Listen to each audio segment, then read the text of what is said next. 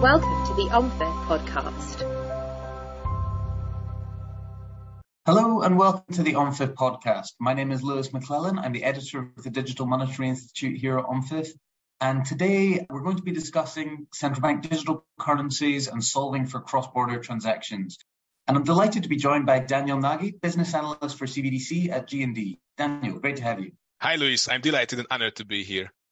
All right. Thanks very much for, for joining us. So just to get started, can you tell us a little bit about, about yourself and, and your work on cross-border G&D? Yes, thank you very much, Lewis. So to start with, we are in exceptional times with regards to the international monetary and payment system. So it's highly relevant to talk about CBDCs in cross-border payments. To give the audience a bit more context, in my current position at G&D, I'm providing business consultancy to central banks pertaining to use cases, design aspects, strategy, adoption, and macroeconomic angles within the CBDC domain. However, cross-border fund transfers have always been my passion topic. I researched it and wrote papers prior to joining G&D, so I'm very glad to be invited here today. Fantastic. Well, it's great to have you here. Yeah, as you say, it's a, it's a very dynamic time in, in cross-border payments, and there's a lot of a lot of work going on to, to improve those, particularly using CBDC. Can you tell us a little bit about what some of the central bank projects for exploring cross-border CBDC platforms? Yes, it's a great point. Uh, so there is a wide array of projects that are or have been committed to explore cross-border CBDC. Although they differ in many angles, all of them set the goal of providing more effective cross-border payments, and all of them have demonstrated the potential. Audience might be familiar with most or all of the projects. For example, Project MCBDC Bridge, Jura, CEDAR, Project Aber, or recently Icebreaker or Mariana. The latter one report is expected to be published by mid of June this year. Yes, as you said, certainly a lot going on, a lot of different projects. Exactly. Um, do these projects have a lot in common? Are they taking very different approaches? You know, what, what are the, the sort of commonalities across uh, these different uh, these different strategic approaches? Yeah, it's a brilliant question. There are lots of commonalities between these projects. And to name a few, all of them are testing transactions across distributed ledger technology platforms or so-called DLT uh, platforms. So the ends of the domestic systems are run on DLT platforms. What's more, they are also exploring the use of these DLT for cross-border fund transfers. So it means that the transfers are built on, on DLT uh, platforms as well.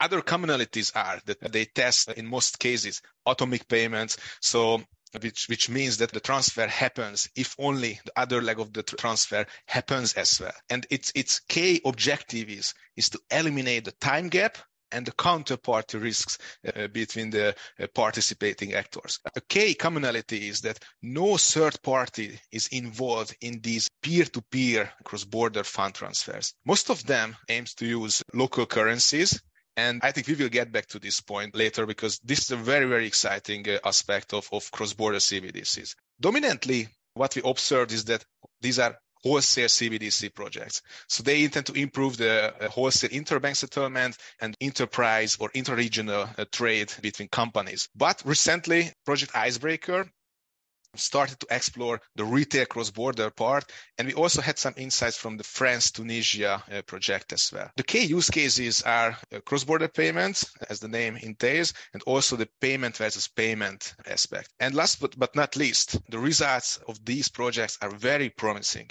So they demonstrated that they can lower the cost of cross-border payments when it comes to compliance or, or settlements.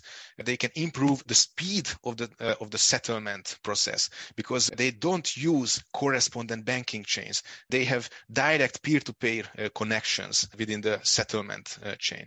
And last but not least, transparency has gone through tremendous improvements as well. Yeah, that's great to hear. I mean, the cost, the speed, the lack of transparency, these are all things that were key features of the BIS CPMI plan for improving cross-border payments, the big problems that they wanted fixed. So it's good to hear there's some promising progress on that. Can you talk a little bit about what the, the difficulties that these projects are running into are? I mean, what, what if they're taking similar approaches, presumably they're also encountering uh, some similar challenges as well? Exactly. We should also shed light on the on the challenges and, and the projects uh, transparently shared the current key difficulties uh, that they identified during the proof of concept or, or pilot phase. Some common ones are, for example, uh, well, the scaling issues. So how to include more jurisdictions into the uh, cross-border pilot testing, how to incorporate more central banks, more financial service providers into those uh, testing. There are also lots of technical questions, but also governance and policy related questions to this scaling aspect. Further, to mention, there are also interoper- interoperability questions. So as I mentioned previously, currently distributed ledger technology platforms have been connected so far, but it is also very important to consider non-distributed ledger technology based uh, platforms or other types of domestic retail CBDCs that might be running on, on any kind of on, on different blockchains. Another key topic that we see as key task for the next steps is uh, the foreign exchange part. And this entails also the price discovery and also the, the matching part. We, we have seen lots of questions whether the foreign exchange should be executed on chain, so on the ledger, or how can, for example, bridge currencies deployed in the in the cross currency uh, trade? Because not every currencies are exchangeable directly with each other.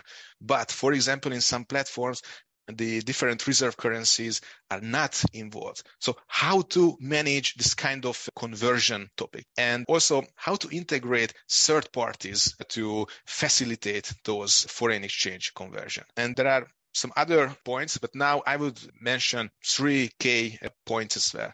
One is the policy angle. So how to also monitor the flows, the circulation of, of digital currencies. And this also leads to the governance part. So who can monitor those flows? What oversight can have the central banks in each transactions?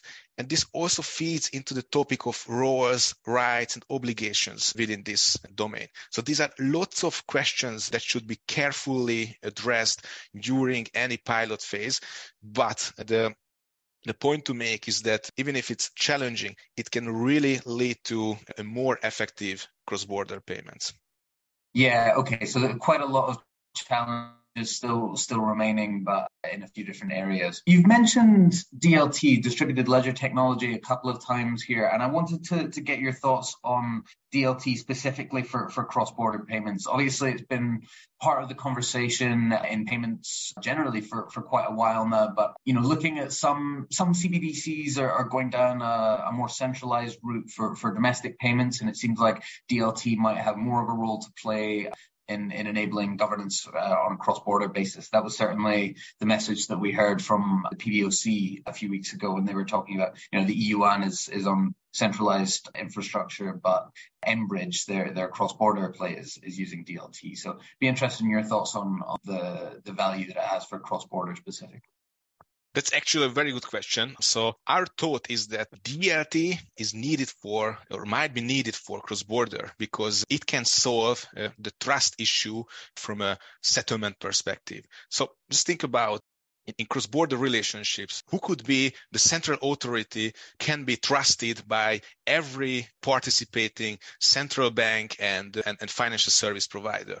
That is currently no trust on the on the international level between those transacting parties so this trust issue should be solved somehow and this is where uh, DLT can step in and provide uh, some promising uh, solution. DLT also demonstrated that uh, it can provide high security and uh, it can also fulfill the interoperability requirements of multi-tier operators. So, so, from regional aspect and also from a, a, technological perspective. But in the in the domestic sphere, there is not such need for DLT because the central bank can fulfill the, the, the central authority role and oversee all the uh, all the, the regulation and, and policy part. Right. Yeah, that makes sense. So with, with a lot of different approaches being taken for, for domestic CBDCs around the world, if we're going to be connecting these CBDCs for, for cross-border purposes, as you say, DLT might be a big part of that story, but what else do the central banks need to consider if they're trying to build a CBDC system that's going to be, you know, easily connected to, to others and improve cross-border payments? Yes, on top of the foundational uh, technology, there are three, four other elements that should be considered as core uh, components. So one of them is the interoperability part. So cross-border payments as, as domestic payments should support the seamless flow of transactions. And the interoperability should be not just achieved on the cross-border level, but on the domestic uh, level as well. So compatibility should be created with the domestic RTGS systems and all the retail and wholesale parts of, of a domestic payment uh, system. So interoperability is, is gating without any debate. We also see that smart contracting can be a key feature uh, for cross-border transaction. And this is really to make the flows more effective. So to support the trusted self-execution and automated flows of payments. Because currently, since correspondent banking chains are used for settling cross-border payments, there are lots of manual processes, lots of repetitive tasks, and both on the compliance, on the treasury side, and also with regards to, to the settlement part, so to avoid those repetitive and manual tasks, automation is, is highly relevant topic. And that's where smart contracting can step in and, and provide a better uh, solution. And the smart contracting part leads us to the currency conversion or the foreign exchange part. And foreign exchange is without any debate, also core function for successful cross-border uh, transactions. And in, in the foreign exchange part, we can talk about effective liquidity pool management, which includes the currencies that are involved between the transacting countries and also some automated market making can be attached to this foreign exchange part.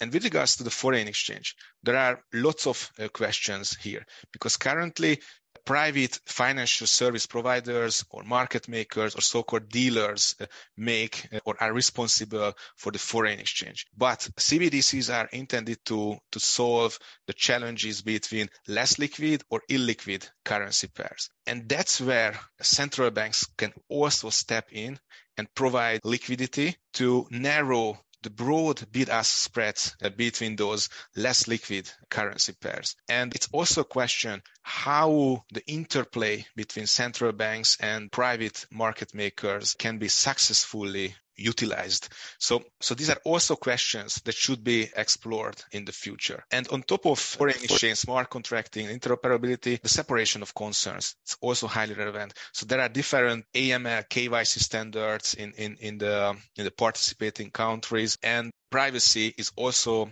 an important topic of those uh, cross-border uh, transactions. But the transacting parties should also comply with the jurisdictional laws and regulations. So harmonization is key between those uh, countries when it comes to separation of concerns and, and, and privacy questions. Okay, yeah, that's very interesting. A lot to be a lot to be considered for by central banks when they're they're kind of building the cross-border element into this. Can you tell a little bit about G&D's approach to that? I guess there's a few different areas of, of choices and how does G&D look at this challenges? Yeah, exactly. Thank you very much for this question. So within G&D, we are following a flexible and modular approach when it comes to building a successful cross-border CBDC platform. So as you might know, our domestic retail CBDC called Filia was designed based on the insights gained from numerous central bank interactions. And we intend to follow the same modular and flexible approach for cross-border CBDC. And with that, we are committed to tailor our solution to the needs and the requirements of the central banks, whether it comes to individual countries or economic zones. And as for Filia, interoperability is key. And we would also put large emphasis on building a platform that could incentivize competition in order to driving down the costs and enabling a more affordable payment for, for end users. I see. Yeah, excellent. Fantastic. I wanted to, to drill down into the FX component a little bit more because, you know, looking at the, the different projects out there, you know, mBridge and Icebreaker, for example, they're taking very different approaches with the degree to which the FX provision is, is kind of integrated on chain. Can you t- talk us through the ins and outs of the, the different strategies for dealing with, with FX? Yeah, that's a terrific uh, question. So I would have three thoughts here. So first of all is the separation of, of role and responsibilities. We envision a platform which uh, can incorporate lots of uh, financial service providers, which can uh, support on, on foreign exchange conversion and also on wallet provision. So we would encourage competition within the platform. But since I mentioned that maybe not all foreign exchange can be sold by private dealers or financial service providers, we can envision some roles for the central banks as well. So those financial service providers uh, should be connected to the participating domestic systems and should have wallets in all of those countries between which they provide the cross-border and foreign exchange services. So this is a number one criteria that we see for the future. The second one is that, and this novel approach was highlighted in Project Icebreaker, that the wallet provision and foreign exchange conversion services can be decoupled from each other. And this is a highly relevant use case for retail cross-border payments. So you can imagine that you will have or you still have a financial service provider, but you are not exclusively attached to it anymore. Instead, you are connected to a, a cross-border platform which can automatically give you the best foreign exchange price. So you are not dependent on your exclusive account provider, but rather you can get multiple rates and the system can select you the best one. So this is also a very novel approach to dealing with foreign exchange conversion. And last but not least, this, this will be an automated uh, platform, as I mentioned. It will entail smart contracts and also a liquidity pool. And the liquidity pool can include all the currencies that are necessary to, to execute those payments between the transacting countries. So with this automation and smart contracting, the payment and the settlement legs can be brought closer to each other. And this can really improve cross-border payments because currently they are broken down into multiple days, into multiple processes. So with this atomic settlement, it can really reduce the cost. It can free up liquidity. And this will be very, very helpful also for banks, financial service providers, because it can result also in lower regulatory burdens. So to sum up, you can decouple the wallet provision and foreign exchange conversion. You will have a very competitive uh, platform to give you the best foreign exchange price and uh, cross-border payments will be less costly and also it will be way swifter than they are today. Why are all these important? These are not just exciting from technological perspective. It is highly relevant for the end users. Yeah, fantastic. So there's certainly a lot of scope for improvement there and some really uh, creative solutions being considered. Can you talk a little bit about the impact that this has for for users. Uh, I mean, I guess particularly in emerging markets, uh, having to transact with illiquid currencies and or you know or via the dollar, there's a lot of additional risk that comes with that. Can you talk us through some of the the challenges that improving this can can help address?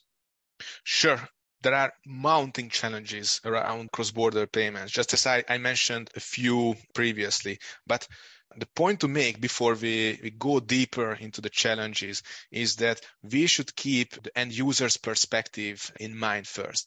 So the aim is to improve their situation in, in cross-border payments because all the costs that are mentioned these days uh, very much. So, so the average cost of sending payments abroad is around 6% in average uh, globally. But this is a very high variance. So for example, just to mention an astonishing example, uh, sending remittance from Tanzania to Uganda, to the neighboring Uganda, cost can be as high as 30%. So almost a third of your cross-border fund transfer is, is, is taken for cost.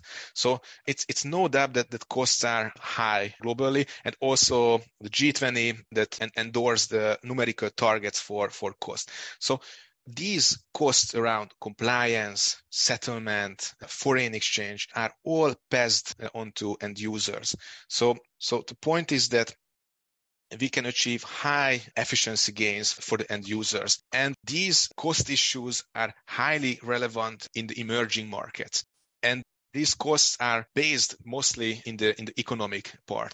So for example, after the great financial crisis, correspondent banks have been pared back in an accelerated manner. And also it had negative implications for the developed market, but mostly for emerging markets. And the point to make is here that this paring back caused a negative uh, spiral for emerging markets because you can imagine that uh, compliance costs uh, increased, perceived risks increased towards those emerging market countries. Also, the foreign exchange spreads increased, and this also entailed a worsening in their credit ratings. So, and this feeded into the into higher funding uh, costs for nostro and vostro liquidity. So these things that we are speaking about, it's, it's all against financial inclusion. This is one key part when we talk about the economic challenges. But also there are lots of difficulties in, in the settlement part. So there are risks with credit and liquidity as well. So since cross-border payments are executed mostly with private money or privately issued money like commercial bank money. So these entail some in inherent risks because payment systems are credit systems as well. To make a payment, sometimes you need short-term liquidity to fund those payments. But if there is a delay in the payment or in the in the funding, then it can cause some disruption along the whole payment chain. And uh, not to mention the bank failures and the crisis can really exacerbate those pain points along the payment chain.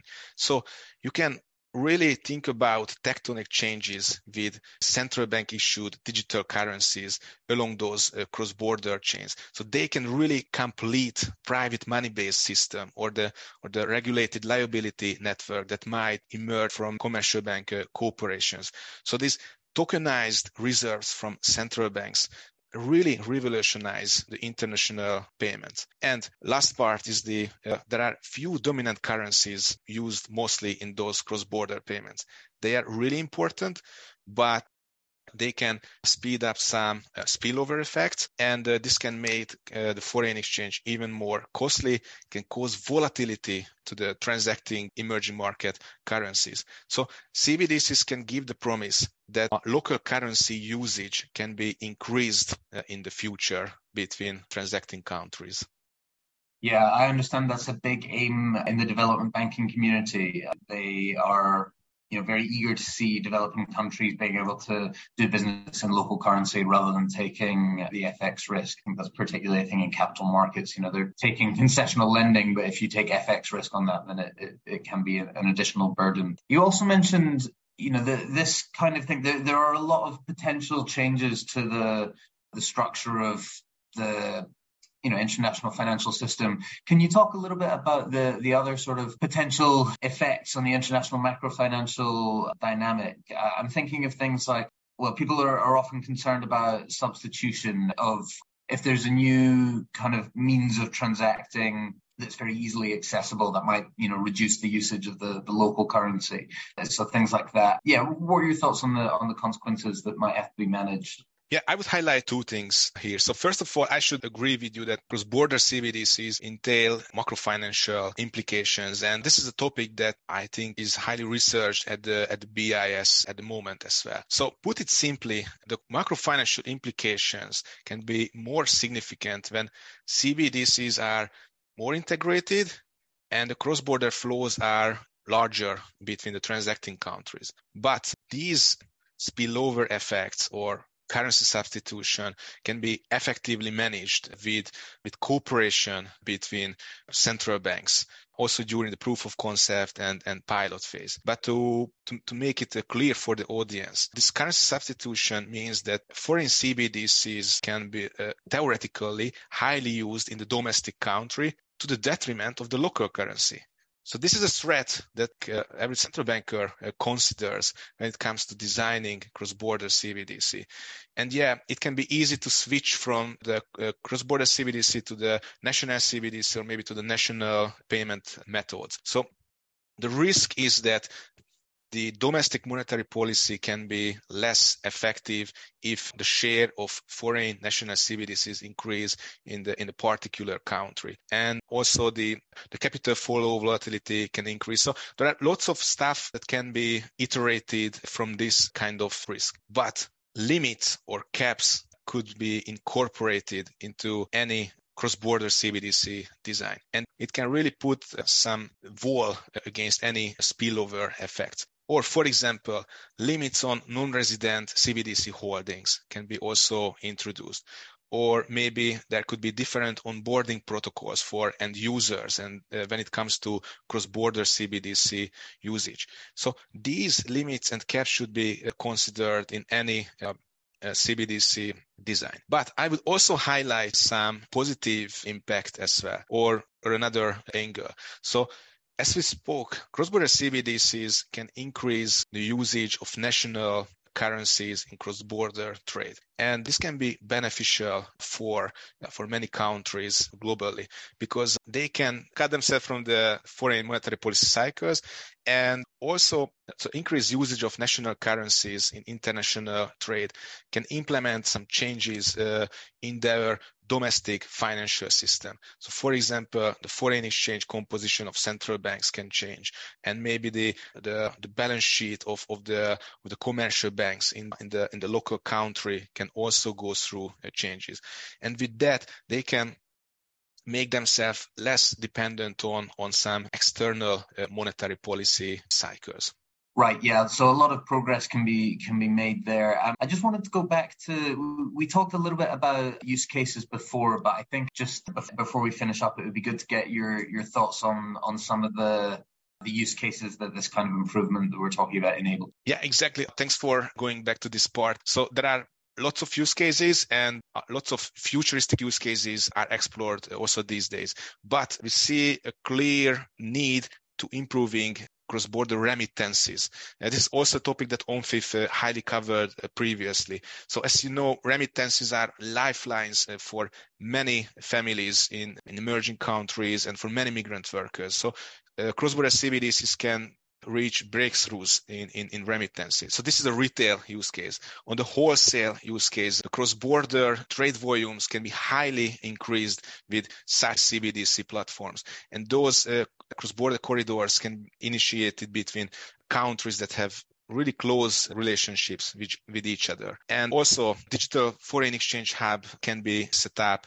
We see also large potential in e-commerce and, uh, and also in the gig economy. Fantastic. And well, I think we'll have to pretty much leave it here. But just before before we wind up, can you just give us uh, your final thoughts on on how GND kind of fits into this, and maybe any aspects of your approach that, that differs from from others? Yeah, exactly. To sum it up, within GND, we believe that cross-border CBDC have tremendous opportunities both for emerging and developed market uh, countries. So we believe that not just cross-border payments, but also monetary policy and fiscal policy part can have benefits with, with cross-border CBDC. And that this can be really evident in terms of costs payment resilience, and also in, future-proof technology. And as we talked about those nostro vostro liquidity and correspondent banks, developed markets can also benefit from the cost reduction and efficiency gains with those infrastructures. So with GND, target cross-border retail and wholesale use cases. In the wholesale use cases, we focus only on the payment and, and trade part. And our approach is, is, is really flexible and modular, as I mentioned before. So we don't want to be just a technology and just sell it to central banks. We want to first collect pain points, identify the, the use cases with the central banks, and then with all that, we can really build together the right and tailored technology solution with the right governance uh, model and the right design. So this is a very similar approach that we followed with our retail CBDC solution called Filia. One last sentence. So, so we are so we are very excited and we look forward to engaging with central banks on cross border as well. Fantastic. Yeah, as you said at the start, a very dynamic time in the payments industry, a very exciting time. And uh, we will be covering it in a lot more detail throughout the year and particularly at the end of the year with our Future of Payments report. So please do check that out when it comes. And Daniel, thanks for coming today. Thanks for, for all your insights. It's a, a really fascinating topic and, and great to get your take on it. Thank you very much, Lewis, for having me. I hope we can uh, continue these discussions in the future. Yes, I'm sure many more discussions in the future. Thanks to our audience for listening. Do go to the website to check out any upcoming reports and events that we have and commentaries uh, on there as well. You can find our podcast on Spotify and Podbean and available on the website on demand as well. And we're on Twitter and LinkedIn. So do follow our accounts there to keep abreast of everything that we're doing. Thanks for listening. Goodbye. Thank you for listening to the OMFIF podcast.